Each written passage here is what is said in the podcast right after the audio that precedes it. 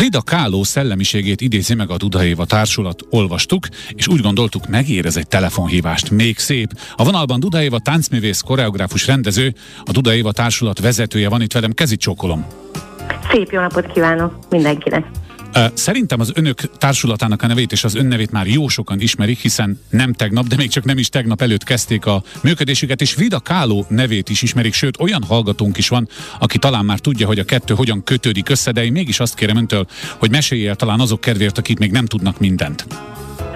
Igen, a mi műhelyünkben már készült Frida Kahlo-ról, a híres mexikói festőnőről egy előadás, korábban 2017-ben, amit az Opera, Opera Színházak közösen hoztunk akkor létre, és abban ö, színészek közreműködésével egy összművészeti előadást hoztunk létre, ez egy két, két felvonásos előadás volt, és ö, nagyon sokat ment is az átriumban, és most egy olyan verziót ö, kínálunk, most azt az előadást már nem tart tartjuk ö, repertoáron, viszont nagyon sok külföldi nemzetközi megkeresés is jött erre az előadásra, és arra gondoltam, hogy csinálok egy teljesen új koncepciót, amiben csak táncosok vannak, és a látványra, a vetítésre, a vizuális ö, lehetőségekre és a tánc és a zene kifejező képességére építünk, és már el is kezdtük ennek a produkciónak a próbáit, az az érdekességgel, hogy a Nemzeti Táncszínházzal együttműködésbe készül ez az előadás,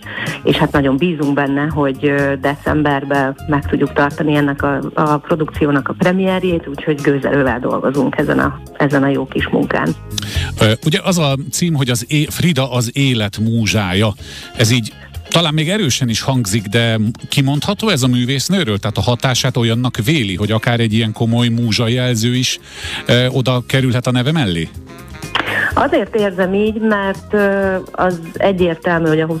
század legnagyobb hatású női festője, és a 21. századra is nagyon komoly hatása van.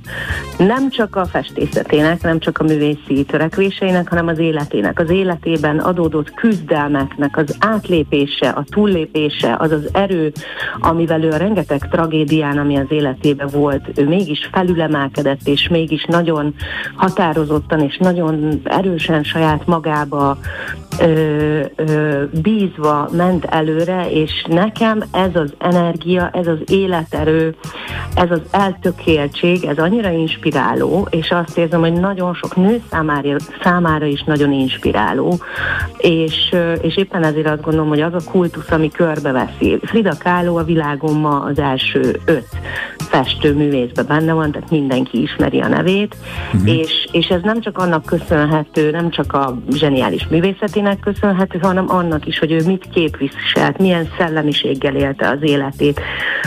Azért a, a 20. század elején nőként művészi pályára lépni Mexikóba, és úgy egy komoly világkarriert befutni, az egy eléggé egy hát egyedi igen. teljesítmény, és, és hát fantasztikus kortárs művészekkel találkozott, és, és tényleg Párizsba volt még életébe kiállítása, akkor a férjével, a Diego Ribérával való kapcsolata is egy nagyon-nagyon különleges és szenvedélyes szerelmi történet. Ezekből belecsepegtetünk természetesen az előadásba. Nem az a cél, hogy mi az élet történetét mutassuk most meg, hanem sokkal inkább azt az atmoszférát, ezt az egzotikus kultúrát, ezt a szenvedélyekkel és életvágyjal teli életet szeretném megmutatni a színpadon különféle eszközökkel. Ugye azt írják a bemutató decemberben lesz, hát addig még egy vastag hónap hátra van. Ha most kéne valamilyen okból kifolyólag bemutatni, mert valamiért most kéne, akkor már ott tartanak, vagy hol tartanak próbákkal, hol tart maga a folyamat, hogy aztán decemberben ez tényleg előadásban manifestálódjon? Hát az előadás mondjuk felét már be tudnánk mutatni, de, de, de még nem lenne érdemes. Nem, hát ilyenkor nagyon intenzív próbaidőszak van, aminek a csúcspontja nyilván a premier, tehát a tervezési időszak egy ilyen alkotásnál az nagyon hosszú, az több mint fél év vagy egy év, de maguk, maguk a próbák, a művészi próbák azok mindig a premiért megelőző két hónapos időszakban szoktak történni. Hát intenzíven dolgozunk, és nagyon-nagyon izgalmas a munka, szuper ö, csapattal dolgozom, és hát van egy meglepetés sztárvendégem is, de őt még nem mondhatom el. Még egy kicsit várunk, őt még azért tartjuk, tartogatjuk, mert várjuk a visszajelzést a színháztól, hogy biztosan meg tudjuk tartani decemberben, ugye már itt vannak nehézségek, Bármi lehet, igen. nehézségek minden, mindenféle fronton, de nagyon bizakodunk, és hát várunk szeretettel mindenkit, akit, akit érdekel, vagy aki látta a kiállítást, és ami pár éve volt Budapesten, és, és kíváncsi Fridára, nyilván ez egy sajátos verzió, tehát itt most nyilván az én művészi szemüvegemen keresztül fogjuk Persze. látni ezt a világot, de, de azt gondolom, hogy, hogy nagyon sok olyan, olyan kép lesz benne. Tulajdonképpen egy, egy mozgó festményt fogunk csinálni.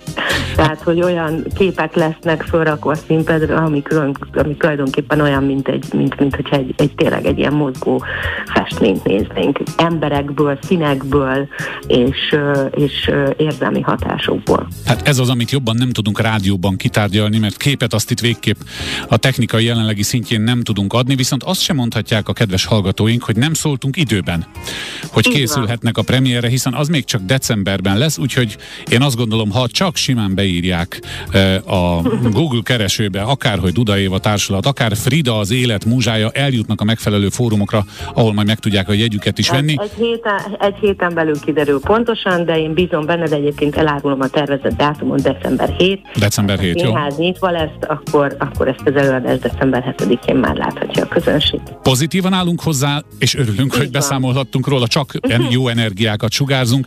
Köszönöm szépen Duda Évának, aki a Duda Éva Társulat vezetője, táncművész, koreográfus és rendező, hogy mindezt elmondta. Kedves hallgatók, csak azt tudom mondani a végén, mi szóltunk. Kezi csókolom. Köszönöm, viszontlátásra.